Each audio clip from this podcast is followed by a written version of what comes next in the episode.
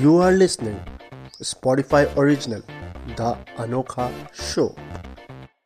Hello hi नमस्कार, ये है एपिसोड 11 यहाँ की हर खबर को सटायर से है, दुलारा जाता। तो चलिए शो की शुरुआत करते हैं। और आज आपको सबसे पहले रूबरू कराते हैं लापरवाही खबर से। अब इसे आप नियत की लापरवाही कहें या समय की, ये मैं आप पे छोड़ता हूँ। दरअसल बात है मध्य प्रदेश के बुरहानपुर के एक छोटे से रेलवे स्टेशन चांदनी की। यहाँ पर लॉन्ग रूट की ट्रेनों को नहीं रोका जाता है, पर ये मुंबई दिल्ली रूट के बीच में पड़ता है।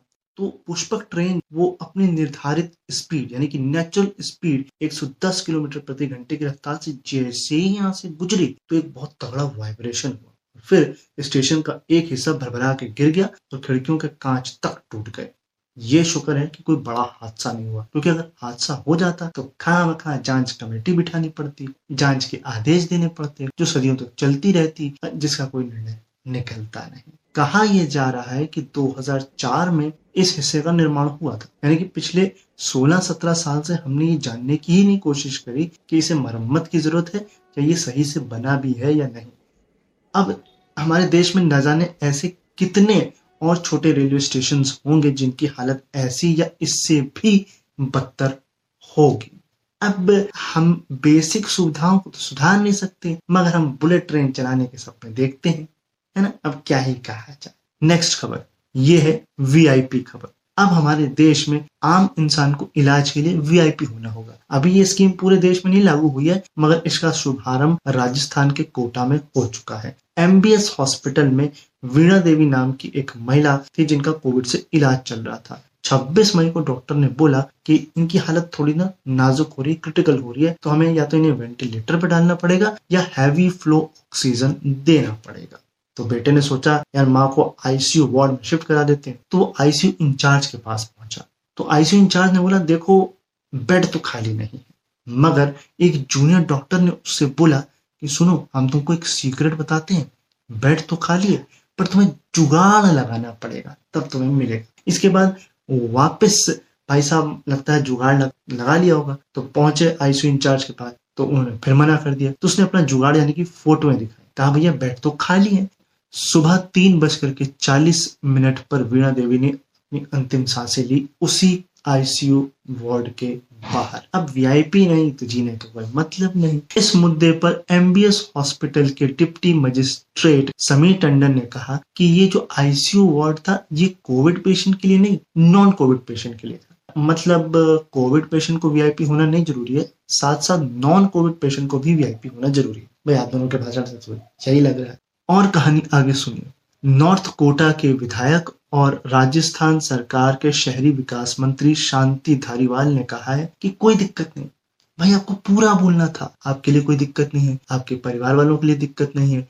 आपके सिफारिश वालों के लिए कोई दिक्कत नहीं है। बट आम आदमी के लिए दिक्कत है। तो देखिए, सटायर मत करिए। सटायर करने का काम हमारा है। तुम्हारी जॉब मत छीनिए आप बिल्कुल साफ़ स्पष्ट बोलिए। नेक्स्ट खबर। अब आपको पता है, देखिए, बंगाल में क्या उठा पटक चल रही है। मुख्य सचिव थे बंगाल के। वो थोड़ी लेट से पहुँचे, जो प्रधानमंत्री की उजास वाली मीटिंग थी। ममता बनर्जी भी आधा घंटा लेट पहुँची थी, जिस पर तबादला किया गया मुख्य सचिव का, जो अभी तक हुआ नहीं है बट दो बार जो है उनको निर्देश दिए गए हैं। अब खुद उन्होंने जवाब भी इस पर दे दिया है कि मैं ममता दीदी के साथ था। ममता दीदी ने इस पे जो है गेम खेल दिया है। गेम यह खेला है कि उनको अपना मुख्य सलाहकार बना लिया है। अब देखिए एक मंत्री को भेजा कहा जा रहा था। ये पता आपको? क्रमिक एवं प्रशिक्षण विभाग में उनको तलब होने को कहा गया था। मतलब उन्हें मंत्री से स्टूडेंट बनाया जा रहा था कि भैया आप प्रशिक्षण लीजिए। देखिए मीटिंग में कितने समय पहले आना है? मीटिंग के कितने समय बाद जाना है? मीटिंग में क्या एडिकेट्स यूज़ करने? ये उनको सिखाया जाना था तो इसलिए बुलाया जा रहा था। अब देखिए लेट आने पर अगर तबादला होना है तो फिर मोदी जी का भी कर दीजिए। उनके कई वादे लेट हो चुके हैं। उदाहरण के तौर पर वो पंद्रह लाख आने वाले थे, वो लेट हो गए। तो वो ब्याज के तौर पर आएँगे कि बिना ब्याज पर आएँगे?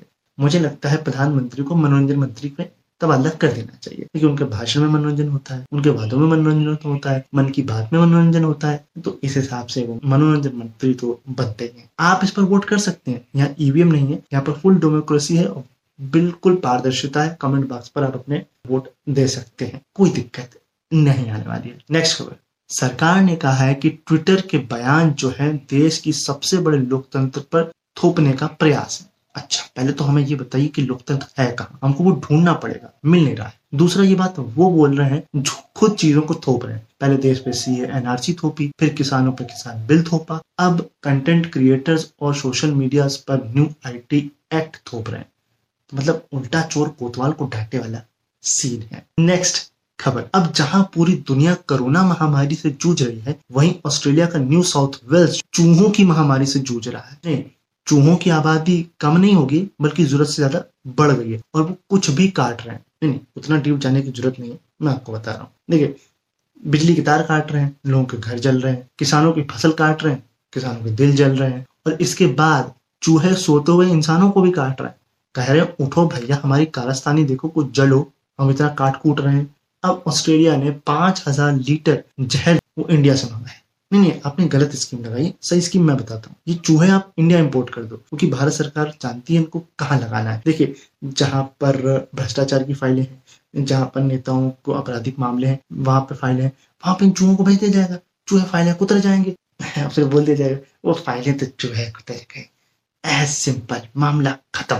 नेक्स्ट खबर अब देखिए जैसा गुरु होगा वैसा चेला होगा अब आपको पता है कुछ समय पहले शेक्सपियर नाम के इक्यासी साल के ब्रिटिश के व्यक्ति जिन्होंने दुनिया के दूसरे व्यक्ति पहली महिला थी तो दूसरे व्यक्ति जिन्होंने वैक्सीन लगवाई थी उनकी डेथ हो गई तो अर्जेंटीना के एक न्यूज़ एंकर ने इन्हें मशहूर वो विलियम शेक्सपियर जो इंग्लिश लिटरेचर के राइटर हैं वो बता दिया अब देखिए जब आप गोदी मीडिया के शिष्य होंगे और शिष्य होंगे तो फिर ऐसे ही आपके चले होंगे और ऐसे ही आप बयान देंगे। खैर नेक्स्ट खबर ये है रिकॉर्ड खबर मैंने पिछले हफ़्ते भी, भी आपको एक रिकॉर्ड बताया था इस हफ़्ते भी, भी आपको एक रिकॉर्ड बता रहा हूँ। अजमेर की एक पाँच साल की बच्ची है धनारी जो 40 से ज़्यादा देशों की सैर कर चुकी है। इसके नाम जो है मोस्ट ट्रेवल्ड बेबी का record India book of record में दर्ज हो गया। अब इसने ये रिकॉर्ड बनाने के लिए रिकॉर्ड नहीं बनाया। बल्कि ये रिकॉर्ड इसके साथ जुड़ गया है। दरअसल सोनिया और नरेन दो बिजनेसमैन हैं दंपति हैं इनकी ये बेटी है, थाईलैंड में इनका बिज़नेस है और इस चक्कर में पूरी दुनिया के जो है टूर करते रहते हैं, कहीं कभी कहीं जाते हैं, कभी कहीं जाते हैं। तो इनकी माँ ने कहा है कि एक अच्छी पेरेंटिंग के लिए चाहिए कि हम बच्चों को अपने साथ ही रखें, उन्हें अलग ना छोड़े। और इसीलिए हमारी जहाँ पर भी मीटिंग होती है, हम इसको लेके जाते हैं। कभी भी हमने ऐसा नहीं किया कि हमने धनारी के चक्कर में किसी टूर को कैंसिल किया वाह, क्या बात है। अब अगर आप ये पढ़ना चाहते हैं कि कौन कौन सी कंट्री गई है तो डिस्क्रिप्शन में मैंने लिंक दे दिया है, आप पढ़ सकते हैं। बट कुछ फैक्ट्स मैं आपको और बता देता हूँ। जैसे कि ये दूसरी कक्षा में पढ़ती हैं पेंटिंग बनाने का इनको शौक है। हवाई जहाज़ में भी ये पेंटिंग करती हैं। और कुछ ऐसी कंट्रीज़ में ये जा चुकी हैं एक से ज़्यादा बार जा चुकी हैं तो एयरलाइंस इनको पहचानने लग गई है। इसके अलावा एयर होस्टेज में फ़ोटोज़ खिंचाती हैं। एयर होस्टेज के साथ ये घंटों बातचीत भी करती है। इसके अलावा इनकी माँ ने कहा है, हमने कभी भी इसका ध्यान भटकाने के लिए, इसे अकेला छोड़ने के लिए मोबाइल और टैबलेट्स नहीं दिए। और इसकी जो दिनचर्या है, जो इसका टाइम टेबल है, वो हम थाईलैंड के टाइम जोन के अनुसार ही रखते हैं, चाहे हम कहीं भी जाएँ, यानी कि इसका ब्रेकफास्ट है लंच है डिनर है, या और जो भी क्रियाएँ हैं, वो थाईलैंड के टाइम जोन के अनुसार ही रहती हैं। तो सलाम है आपकी पेरेंटिंग को कि आप ऐसी पेरेंटिंग कर रहे हैं, ऐसी परवरिश दे रहे हैं। तो आई होप ये कुछ कमाल करेगी। आप सबके लिए सबक है। ऐसी पेरेंटिंग करनी चाहिए। नेक्स्ट खबर, और ये है टूल किट खबर। नहीं, पहले किसानों की टूल किट फिर ऑपोजिशन की टूल किट और अब उत्तर प्रदेश सरकार की टूल किट जी हाँ जी, आप सही सुन रहे हैं। नहीं ब्रेकिंग न्यूज़ को साइड करो। दरअसल, ये एक रिटायर्ड आई ऑफिसर ने अपने ट्विटर अकाउंट पर एक ऑडियो डाल दिया जो कि वायरल हो गया, जिससे ये खुलासा हुआ है कि सीएम योगी की तारीफ़ करने का एक ट्वीट का दाम दो रुपए। तो कुछ तो मर्यादा रख लो यार। दो रुपए का ट्वीट इतनी सस्ती लोकप्रियता कुछ तो दाम बढ़ा लेते। नहीं, योगी जी, मैं आपके साथ हूँ, मैं आपका दर्द समझ सकता हूँ। मतलब आपके साथ ये नाइंसाफी हुई है, आपकी सरासर बेचती हुई है, दो रुपए की लोकप्रियता ऐसा कोई करता है? खैर, देखिए, सरकार पे तो कोई आज आई नहीं है, मगर जो कंपनी उत्तर प्रदेश सरकार की सोशल मीडिया अकाउंट हैंडल कर रही थी, उसके आईटी के मुखिया मनमोहन सिंह को जो है टर्मिनेट कर दिया गया है। अब मनमोहन सिंह जी ने, ये जो है मनमोहन सिंह, पूर्व प्रधानमंत्री नहीं उन्होंने बाकायदा सोशल मीडिया पर एक पोस्ट डाला और कहा कि मेरी एक चुप्पी कितने सवालों की आबरू बचा लेगी अब मैं समझ गया, आप पूर्व प्रधानमंत्री से बहुत ज़्यादा इंस्पायर है। डिस्क्रिप्शन में मैंने लिंक दे दिया है, आप जाकर के पढ़ सकते हैं। जो ट्रांसक्रिप्ट है, इस ऑडियो की वो उसमें अवेलेबल है। इसके अलावा ये किस कंपनी का मामला है, वो भी आप उसमें जाकर के पढ़ सकते हैं। तो मगर बीजेपी प्रदेश अध्यक्ष, जो कि उत्तर प्रदेश के, उन्होंने कहा है कि देखिए, इस, ये सरकार और योगी जी का मामला नहीं है। ये एक कंपनी का मामला है कि वो किसे रखती है, किसे निकालती है, उसके काम करने का तरीका क्या है। तो एक बात मैं आपको बताऊँ, आपने गलत ऑडियंस के सामने ये बोल दिया। आपकी सही ऑडियंस है केंद्र सरकार और आईटी मंत्रालय। उसको जाके बोलिए जो सोशल मीडिया पर नियम थोप रही है। उनको भी बोलिए सोशल मीडिया कंपनी खुद से काम करती तो दखल ना करे, है ना? हाँ जी, सही ऑडियंस का चुनाव करना चाहिए। नेक्स्ट खबर है, झोला छाप खबर। अब मध्य प्रदेश के एक बीजेपी विधायक नारायण त्रिपाठी ने कहा है कि राज्य के जितने झोला छाप डॉक्टर हैं, उनको कोरोना वॉरियर्स का दर्जा दे देना चाहिए। नहीं, अब मैं ना, मुझे ऐसा लग रहा है, मैं भविष्यवाणी कर सकता हूँ, मैं भविष्य वक्ता हूँ। आपका अगला आदेश होगा कि स्वामी रामदेव को कोरोना वॉरियर घोषित कर देना चाहिए। अभी वो वॉरियर बन के ही तो एलोपैथी से और डॉक्टरों से लड़ रहे हैं। अब भाई साहब ने एक बकायदा लेटर भी सीएम को इसके लिए लिख दिया है। डिस्क्रिप्शन में लिंक दिया है। उसमें पूरा लेटर है, उसे आप पढ़ सकते हैं। पढ़ते पढ़ते मुझे आप ये ज़रूर बताइएगा कि इन्होंने खुद लिखा है या किसी से लिखवाया है। बहुत बड़ा है ना, इसलिए। नेक्स्ट खबर। मिल गया मिल गया मिल गया। नहीं नहीं, कोरोना का इलाज नहीं मिल गया। वो ऑलरेडी है गोमूत्र और गोबर क्योंकि वैक्सीन अभी है नहीं। दरअसल, वो महिला मिल गई है जिसको सबसे पहले कोविड हुआ था दुनिया में। इसका नाम सू है। देखिए, ये ओरिजिनल नाम नहीं है। किसी को डिफेम नहीं करना। ये काल्पनिक नाम है। पता ये लगा है कि वुहान लैब से जहाँ से कोरोना निकला है, उससे तीन मील दूर पर ही ये रहती थी और नवंबर में इनको कोरोना हुआ था, इसको हॉस्पिटलाइज भी किया गया था। एक सरकारी अधिकारी ने गलती से ये बयान दे दिया तो ये बाहर आ गया। इसके बाद चाइनीज़ जर्नल में भी इनका नाम जो है, इसका उल्लेख है, इसलिए आ गया। देखिए, हम तो पहले ही कह रहे थे ये चाइना की उत्पत्ति है, नहीं, ऐसा मैं नहीं, ऐसा ट्रंप कह रहे थे। नेक्स्ट खबर है ईमानदारी खबर। पिछली बार भी मैंने आपको एक ईमानदारी खबर बताई थी, वो ये बताई थी कि अमेरिका में एक शाह परिवार है जो कि लॉटरी का काम करता है। तो मुझे लगता है वो आग ना अब बहुत जगह फैल चुकी है, क्योंकि रिपोर्ट के अनुसार नेस्ले ने खुद माना है कि उसके 60 परसेंट प्रोजेक्ट, प्रोडक्ट जो है, प्रोजेक्ट नहीं, प्रोडक्ट, वह स्वास्थ्य के लिए लाभप्रद नहीं है। नहीं, हमें बस इतना बता दो, ये मैगी, कॉफ़ी और किटकैट, ये साठ में आते हैं कि चालीस में आते हैं? नहीं हम लाइफ पार्टनर का चुनाव फिर इसी हिसाब से करें।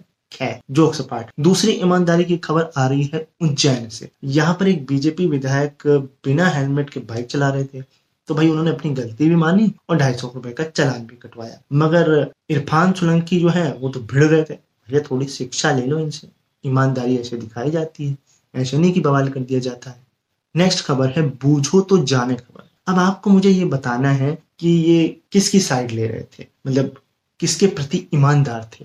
डॉक्टरों के प्रति या रामदेव जी के प्रति? नीति आयोग के सदस्य हैं डॉक्टर वी के पॉल। अब इनसे एक डेयरिंग पत्रकार ने एक सवाल पूछ डाला। भाई, मैं तो खुश हूँ कि मुझे ये सुनने को नहीं मिला कि तुम पे यूएपीए या एनएसए लग गया। इन्होंने पूछा कि भाई, ये जो रामदेव जी ने जो बवाल किया है, इसके बाद जो ये डॉक्टर बवाल कर रहे हैं, इस पर आप क्या कहें तो इन्होंने कहा, नो कमेंट।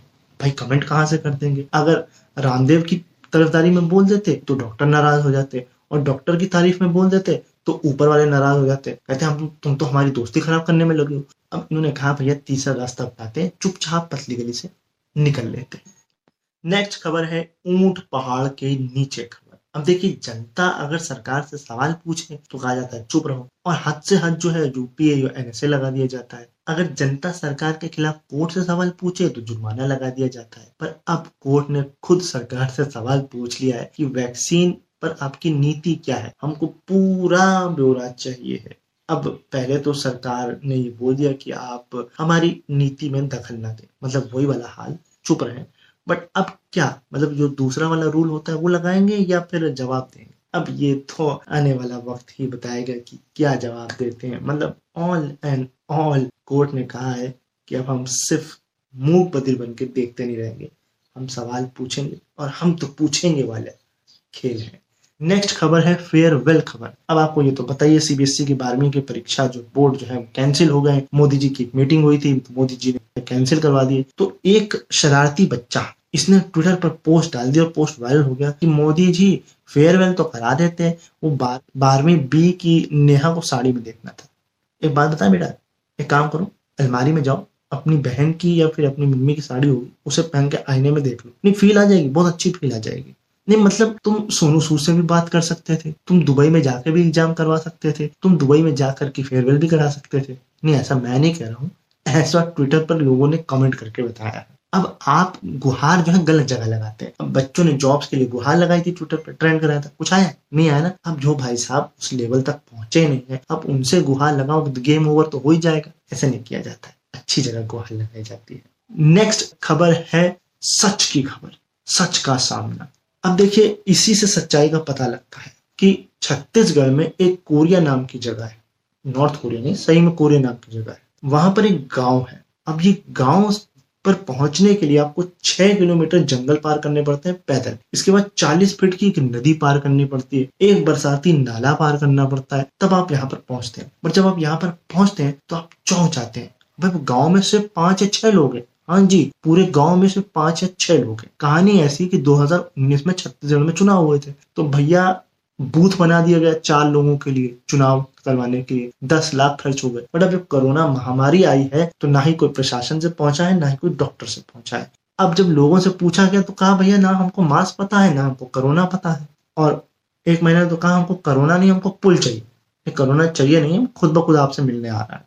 खैर, ये तो आलम है दूर दराज के गाँव का। तो आप किस बिना पर बोल रहे हैं कि हम कोरोना से जंग, जीत रहे हैं या जीत जाएँगे? भैया, आपको दूर दूर दूर दूर तक जाना पड़ेगा।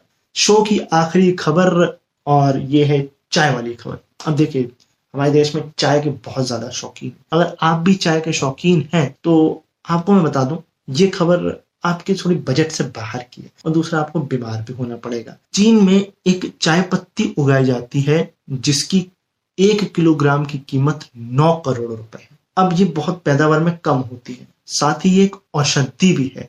इसलिए इसकी कीमत इतनी ज़्यादा है। और इसकी शुरुआत चाइनीज़ लोग बताते हैं कि मींग शासक काल से हुई थी। दरअसल मींग शासक में महारानी जो है वो बीमार हो गई। इतनी गंभीर बीमार हो गई कि कहा ये बच नहीं सकती है। तो इनको कहा गया कि आप ये डी होंग कुछ भी, चाय का नाम है, अजीब सा ही नाम है, डी समझ लीजिए।